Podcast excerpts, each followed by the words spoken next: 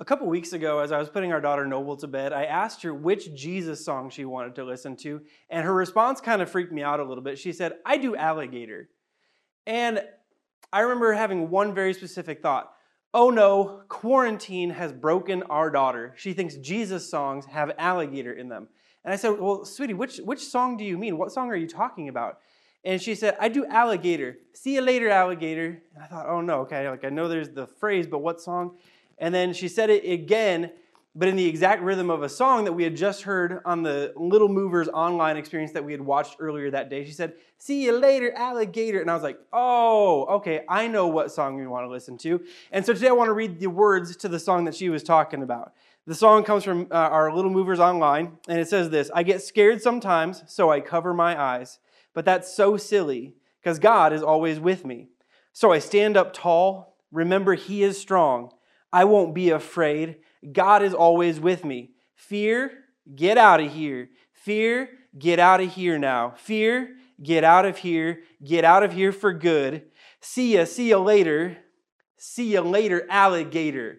That's the beauty of, of kids' church. That's the beauty of little movers online. Is my daughter has learned that she can say, Fear, get out of here. So Today, we're wrapping up our series, Easy to Say, where for a few weeks we've been talking about some things that are easy to say but are difficult to live out, or are easy to say but are difficult to personally believe or personally embrace. Because let's be honest, whether it's in quarantine or whether it's through the rest of life, we're all far better at talking than we are at living. We're far better at talking big than we are at living the large life that God would have for us. And so for today, um, I actually saved what I think is the biggest, maybe most important thing that we were going going to talk about. I saved it for today because this is one that, if I'm being honest, I thought if I say what I'm going to need to say about this topic, I'm not sure anyone's going to tune in the rest of the time. I'm not sure anyone's going to tune in and want to hear anything else I have to say. But today we're going to talk about the phrase, I'm choosing faith over fear. I'm choosing faith over fear. Matter of fact, since we've all said it at some point or heard it at some point in the last eight weeks, let's all say that together on the count of three. Ready? One, two, three. I'm choosing faith over fear.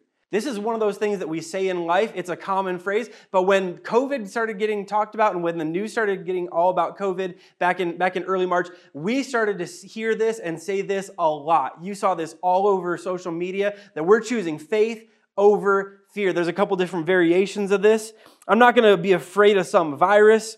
God didn't give us a spirit of fear, so I'm going to choose to live by faith. God is bigger than corona. I'm going to live like God can protect me from any virus, which is fine until a couple of pastor friends got it, and you're like, did they not have enough faith? You know, why worry? This thing isn't going to change the way we live at all. Which, by the way, if you said that, just stand up and take a bow. I mean, every one of us has been affected and changed by this whole thing. So we say, I'm not choosing fear, I'm choosing faith. Now, Here's the problem with that from a Christian standpoint there is nowhere in the Bible that it talks about faith being the opposite of fear. And there's nowhere in the Bible where it talks about people being of great faith and having no fear. See, here's what I think it looks like when most people say this. I think it's almost like we would rather avoid feeling fear altogether. So we, so we cling to that cliche that we've heard from other people and heard from other people and heard from other people as a way to spiritualize the fact that we just want to avoid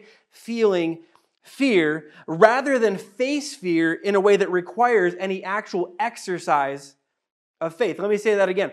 I think it looks like most of us would rather avoid feeling fear, so we spiritualize it by using that cliche that has the word faith in it instead of actually choosing a version of faith that requires us to face our fear and exercise our faith. That's why, for some of us, we're, we're guilty of choosing faith, but it hasn't really looked like faith in God. It was faith in politicians to do the right thing and to be nonpartisan. Where did you get that idea? It, it was a faith in a certain politician. For some of you, you went, you know what, we have nothing to worry about, we have nothing to fear. President Trump is in charge. And for others of you, that fact filled you with fear. For some of you in our state, you said, you know what, we have nothing to fear, our governor is in charge. And on the other side of that aisle, that caused fear for a lot of people. So politicians weren't the answer. For some of you, it was faith that if we just ignored things, it would go away and not affect us. So we're going to avoid the news, avoid social media, avoid everything so we didn't have to hear about this thing and it would just go away on its own. It was maybe faith that you could make it for three weeks like this and then life would get back to normal. And then it became four weeks and five weeks and six weeks and seven weeks and eight weeks. It was faith in humanity. And that all went out the window the second you tried to go to the store and you couldn't find toilet paper for six weeks. Yikes. And so, for a lot of us, our attempt to avoid fear led us to a version of faith without faith in God, which meant that your faith probably failed you at some point, and it didn't do anything to actually address your fear and it didn't do anything to address my fear. So, I've got good news for you and I've got some bad news for you. As a Jesus follower, you are not called to avoid fear. You are not called to avoid fear. As a Jesus follower, I am not called to avoid fear, which means for most of us, we have been handling fear wrong through this season. And if we're honest, we handle fear wrong through most of our lives. Come on, let's be honest. For most of us, our first response when we feel fear or when we feel an emotion that we don't like, our first response is not to face up to it. Our first response is try to avoid it or sweep it under a rug or cover it up or run from it. So we turn to quick and easy friendships. We turn to um, social media. We turn to our phones. We turn to binge watching on Netflix. We turn to online shopping. We turn to bottles. We turn to pills. We turn to all kinds of things because we would rather turn to something else and try to avoid our fear than simply run to it and face up to it. My good friend Clay Scroggins put it this way. He said, As feelings surface, you will be tempted to turn up some form of noise to avoid dealing with them. But by turning up the noise, you keep yourself from dealing with what's really going on inside of you. And so, most of us, our first temptation is to run away from our fear, try to avoid our fear, but we're not called to avoid our fear. And if you're a Jesus follower, that's not what you're called to now, and it's not what you have ever been called to. And if I can for a second, if you're not yet a Jesus follower and you turned tuned in today for some reason, first of all, I'm so glad that you're here. But I want to tell you why you tuned in today, why I think maybe God would have you turn, tune in today. It's because throughout the life, whether or not you believe in the idea of a calling, you know that you were made for more than running from your feelings and avoiding fear. None of us were made to avoid fear. So I would say this you're not called to avoid fear, you're called to face fear. Every single one of us, as Jesus followers, as human beings, we were created not to try to avoid our emotions or avoid our fear. We were called to square up and face our fear. See, you've never once been commanded by God to bury your emotions or to avoid feeling what you feel. Matter of fact, if God didn't want you to feel what you feel, if God didn't want you to feel fear, He probably wouldn't give you eye, given you eyes to see what's coming at you. He wouldn't given you ears to hear loud noises around you. He wouldn't given you a brain to process what you see and what you hear, and He wouldn't given you a central nervous system that sometimes ra- raises the hair on your arms and your legs and causes you to get a chill in your spine. God gave you a body to experience fear not to avoid fear. God gave you a body that's equipped to experience fear, and He also has given us the tools to face our fear. See, here's what I know fear doesn't come from God, but God has given you the tools to face your fear. Let me say that again. God doesn't cause our fear. Fear doesn't come from God. But God has given me and God has given you the tools to face your fear. And so today, what I want to do is I want to unpack what those tools are and how we can actually face our fear and how we can adopt a version of faith that actually helps us to square up and face our fear. So today we're going to be looking at that same verse that many of us have actually kind of drawn a little bit of inspiration from and accidentally kind of misused. We're going to look to that same passage in 2 Timothy and we're going to look to the to what Paul said to this young pastor who had traveled with him, who had spent time with him, who had gone through controversy with him, and a, man, a young man that Paul loved, a young pastor that Paul loved named Timothy. In fact, Paul believed in Timothy so much that when Paul was done with his missionary journeys and his church planting journeys, Paul put Timothy in charge of his favorite church that he started and that he began. And so then while he's in prison, Paul writes back and forth to Timothy. And we have what Paul wrote to Timothy. Unfortunately, we don't have in the Bible what Timothy wrote to Paul, but we have the words that Paul wrote to Timothy. And so today we're going to start to learn what Paul wrote to Timothy that helps us overcome and face our fear, not avoid it, not run from it. Here's what it says in verse 3 of, of chapter 1. He says, I thank God, whom I serve with a clear conscience, as my ancestors did, when I constantly, constantly remember you in my prayers night and day. And I love that Paul starts out this way. He's like, Look, before I get to any instruction, before I get to any encouragement, before I get to anything else that I'm going to say, I want to let you know, Timothy, that I am doing for you what I hope everyone is doing for me. I am doing for you what is most important. I am battling for you in prayer. I am talking to the King of the universe, the all powerful God of the universe, and if there's anyone who can help you, it's Him. So I am constantly remembering you in my prayers.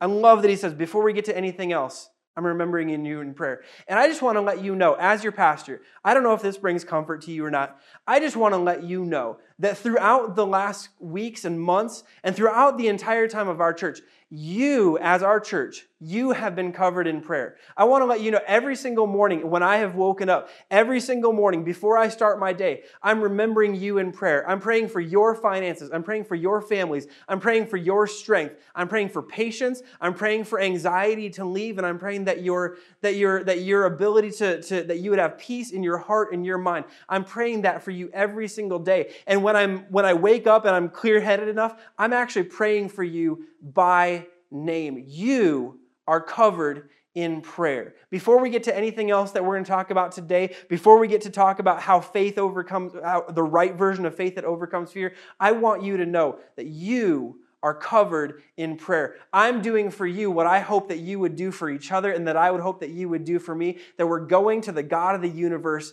on behalf of each other. So then Paul goes on in verse 4 and he wrote this Remembering your tears. In other words, he knew that Timothy has gone through some stuff. Remembering your tears, I long to see you so that I may be filled with joy. He says, I recall your sincere faith that first lived in your grandmother Lois and in your mother Eunice, and now I am convinced, I am convinced, is in you also.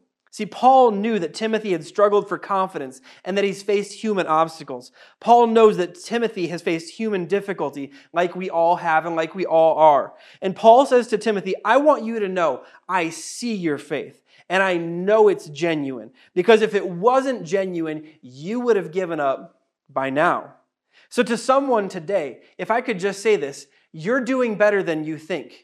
You're doing better than you think. I may not see you right now, but I see your social media, and I want to say, I see your faith, and I believe your faith is genuine. You're thinking, I don't know. There's days I feel like giving up. There's, feels, there's days I feel like I'm not making it. There's days I feel like I'm really struggling. And I just want to say, if your faith wasn't genuine, just like Paul said to Timothy, you would have given up right now. So I believe your faith is genuine, and I believe you're doing better than you think. You may think like, well, again, I'm not, I'm not doing that well. Hey, you're doing better than you think. You may not be where you want to be, but you're doing better than you think.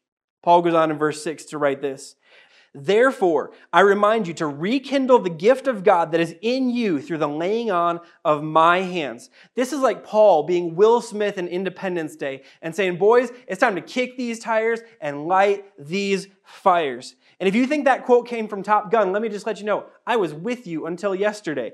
Yes, here's what, here's what Paul's saying. Look, yes, you were part of losing your way, but you can also be part of finding your way. So rekindle the fires. Yes, you might have lost confidence, but you can rekindle that fire. Yes, you might have forgotten that God is always with you, but you can daily remind yourself through scripture. Yes, you might have forgotten that God wants to be to, to be your guide and wants to direct you, but you can remind yourself of that through a habit of prayer. Yes, you might have forgotten that God has wisdom for you today, but you can remind yourself by asking him for wisdom for your very next step. You might have been part of the reason that you lost that fire, but you can be part of the reason that the fire begins again. And it's time to rekindle what God has put in you. Then we get to verse 7 For God has not given us a spirit of fear, There's that phrase.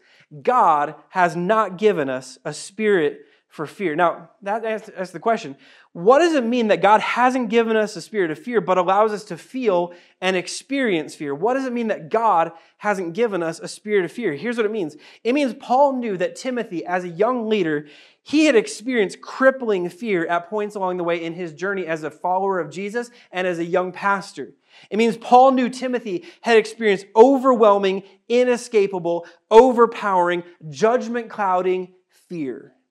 Some of you, you have felt that way at some point in your life. Some of you, or most of you, have felt that, felt that at some point along the last eight weeks.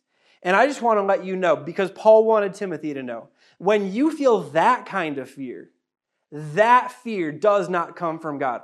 Fear that clouds your judgment, fear that makes you insecure, fear that feels like you can't possibly overcome it and, and, it just overpowers and does everything into shut, to shut you down, that does not come from God. Where does it come from? Sometimes it comes from within. Let's be honest, you have a really good imagination, like I have a really good imagination, and all of us can come up with a path that leads us right to the edge of despair. Ironically, our, imag- our imaginations are never good enough to find the road back from despair. Sometimes it comes from within. Sometimes it comes from the enemy that's trying to hit us and kill us and destroy us all the devil himself. Sometimes it comes from him. But here's the thing wherever it comes from, I just want you to know that fear does not come from God. But as we're about to see, God has an answer and a response that allows you to not run from your fear, but to face it and overcome it. For God has not given us a spirit of fear, he said at the beginning of verse 7, but one of power, love, and sound judgment. There it is. Those are the tools that God has given us to face our fear and to defeat our fear and to overcome our fear. That power comes from God, love comes from God, sound judgment comes from God. That's it. Those are the tools that God has placed in my hands and that God has placed in your hands. And those are the tools that God will always use to bring about peace in the face of fear.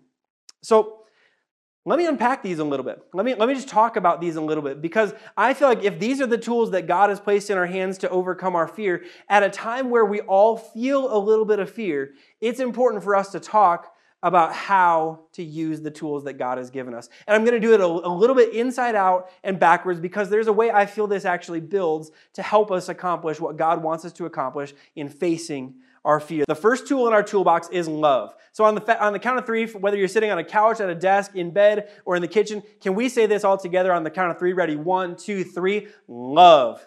That's right. If you want to talk about the opposite of fear, love is it.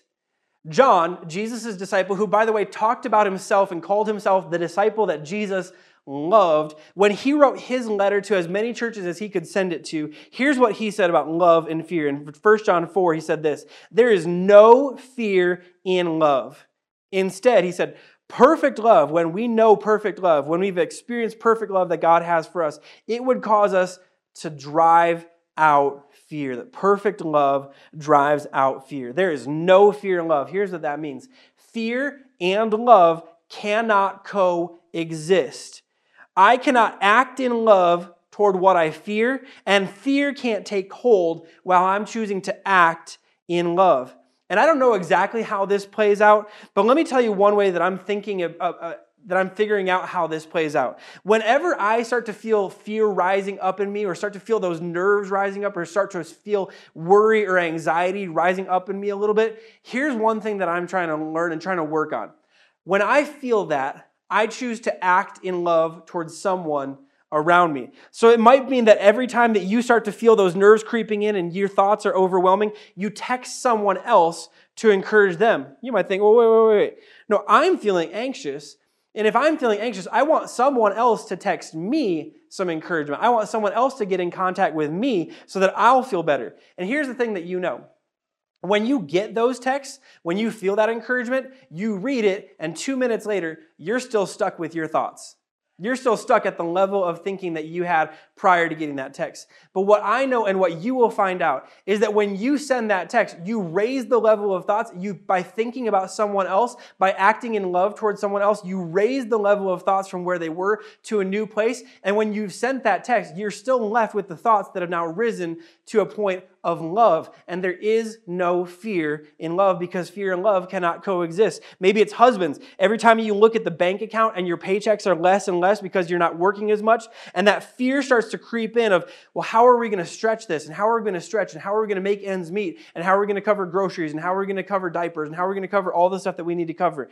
Every time that you feel that fear start to creep up and creep up and creep up and creep up, and your neck starts to tighten and your shoulders start to tighten and your fists start to tighten, what if instead of letting everything tighten, tighten, tighten, you decided to open your hands and you decided to express love to someone around you. For many of you, that's going to be towards your wife. It's going to be that you decide to do something to serve and love your wife. So instead of hoping that she cooks dinner that night, like she does most nights, let's be honest, instead of hoping that she cooks dinner once again, you decide that you're going to cook dinner. You decide that you're going to wash the dishes. You decide that you're going to empty the, the garbage disposal. You're going to empty the dishwasher. You're going to put away the dishes. You're going to take care of the kids. You're going to get on the ground and play with the kids so that your wife can have a break. You're going to engage with your kids so that you can show love to your kids. And I just want to tell you, while you're emptying that dishwasher, while you're making that dinner, while you're doing the dishes, while you're playing with the kids, chances are pretty good that while you're showing love to someone else, you will not feel the fear. Not because you avoided it, but because you decided to overcome it with love. Here's the second tool in our, in our toolbox sound judgment. Now, this isn't as fun to say as love, but I want us all to say this together on the count of three again, wherever you are on the, on the count of three. Ready? One, two, three. Sound judgment. Sound judgment. In the face of fear, here's what I know. In the face of fear, when, when fear is screaming for your attention, God promises that if you'll look to Him, there is sound judgment. And man alive, do I want that now? Man alive, do I want that every single day of my life? Because COVID or not, I know there are plenty of intense moments in life, in marriage, in relationships, in parenting, in school, in work, in your neighborhood. Everywhere you go, there are plenty of intense moments where it will be stress and stress and stress and worry and worry and worry and fear and fear and fear. And one of the things that I have always embraced throughout my entire life, and one of the things that I've tried to teach as many people as I can is this one of the worst times to make a decision is when you feel afraid. One of the worst times to make a decision is when you feel afraid. And so for some of you, you're trying to make some decisions right now. And if I could, one of the things that you, one of the best things that you could do, one of the best ways that you could exercise sound judgment is if there's a big decision that you do not have to make right now, you should push off that decision. One of the best exercises of sound judgment is to use the sound judgment of not making a decision while you're afraid. But sometimes you have to make a decision even in the face of fear. Without waiting until fear goes away, you still have to make some decisions. For some of you, you have been dating for a while and you're feeling like this is the right person. How do I know when it's the right time to get married? These are the decisions of life that you can't wait until fear goes away. You know, we don't, hey, how do you know when you're ready to get married? How do you know when it's the right time to move from renting to buying a house? How do you know when it's the right time to go back to school so that you can advance your career? And right now, am I even going to have a career to go back to? For some of you, you're thinking, you know, when's the right, how do we know when it's the right time to have our first kid? Or how do we know when it's the right time to have our next kid? Or if you're thinking about having a kid right now, you're thinking, wait a minute, what if we have a kid and everyone just figures that this is just a boredom baby because of the quarantine? And that's all fine and good, but do we even know the difference between boredom and wanting a kid? And if we have a kid and it's a boredom baby and it's really cute and fun when it's a baby. What do we do when it becomes a quarantine teenager? I mean, you have all of this stuff, and you will not have fear go away before you someday have to make a decision about that.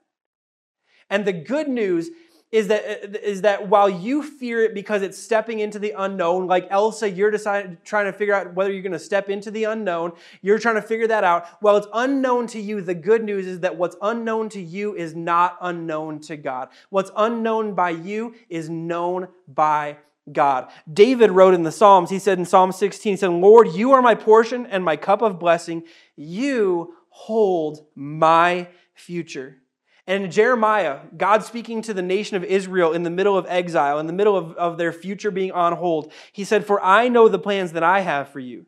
This is the Lord's declaration plans for your well being, not for disaster, to give you a future and a hope. Here's the good news God knows and sees and holds the future before you, even when you can't see it and you can't know it and you can't grasp it. It's only by leaning into God's wisdom and God's strength that you can have the sound judgment that you need to make the right call. And so the final tool in our, in our toolbox is power. So again, on the count of three, can we all say this together? Ready? One, two, three. Power. Some of you, maybe you said it like Arnold Schwarzenegger power. It's power. See, here's the thing when you're afraid and fear has you stuck and paralyzed, not only does God give you the sound judgment to make the right decision, God gives you the power to make the decision right. See, one of the things that, that I tell to just about every couple that I do pre marriage counseling with um, is, is, is simply this that you don't have to fully agree on every decision. And, you know, those of you who are married are like, Duh, we never come to a place where we fully agree on every decision. But once a decision is made, you stop arguing about the decision and you work together to make the decision right. Matter of fact, last week I, I told that to Garrett and to Kayla as we were doing pre marriage counseling, and I told them chances are pretty good you're gonna you're gonna actually hear this line in a sermon coming up. And Garrett and Kayla, this is your big day before your big day. Congratulations! This is something that we uh, that we understand in life and in marriage that we don't have to agree on every decision. We don't have to always always make the right call, but once the call has been made, we come together, we work together to make the call right. We don't always make the right decision, but what, what it turns out to be is that when we unite around a decision, we work together and we make the decision right. And I'm just going to throw this out there.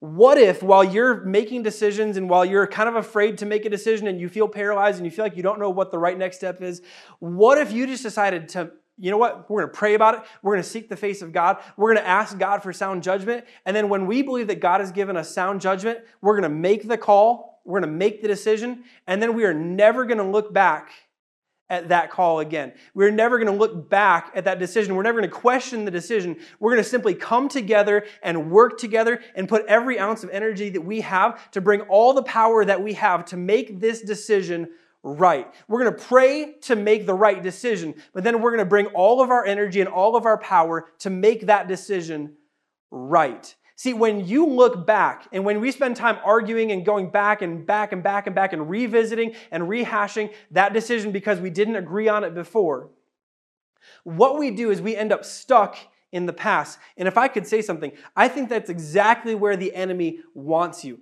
Because as long as you're focused on the past, you can't move forward today. So, what if you decided, you know what? We're not going to do that anymore. We're not going to go back and rehash the past and rehash the past and talk about what decision we should have made. We're going to simply bring every ounce of our, our energy and every ounce of our ability and every ounce of our talent and every ounce of our work to make the decision right. See, you have that power.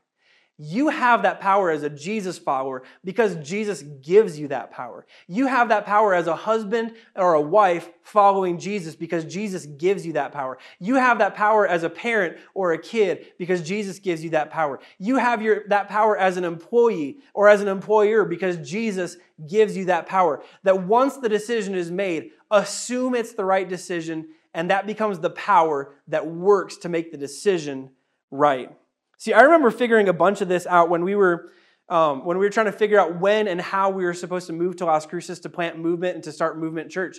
I remember thinking that for most of the people and for, for everyone that I have ever talked to, uh, just about everyone I've ever talked to, most people who knew me thought, man, Chris looks really confident. Chris looks like he has this all together. Chris looks like he's got a great plan. And Chris is not scared at all about planting this church.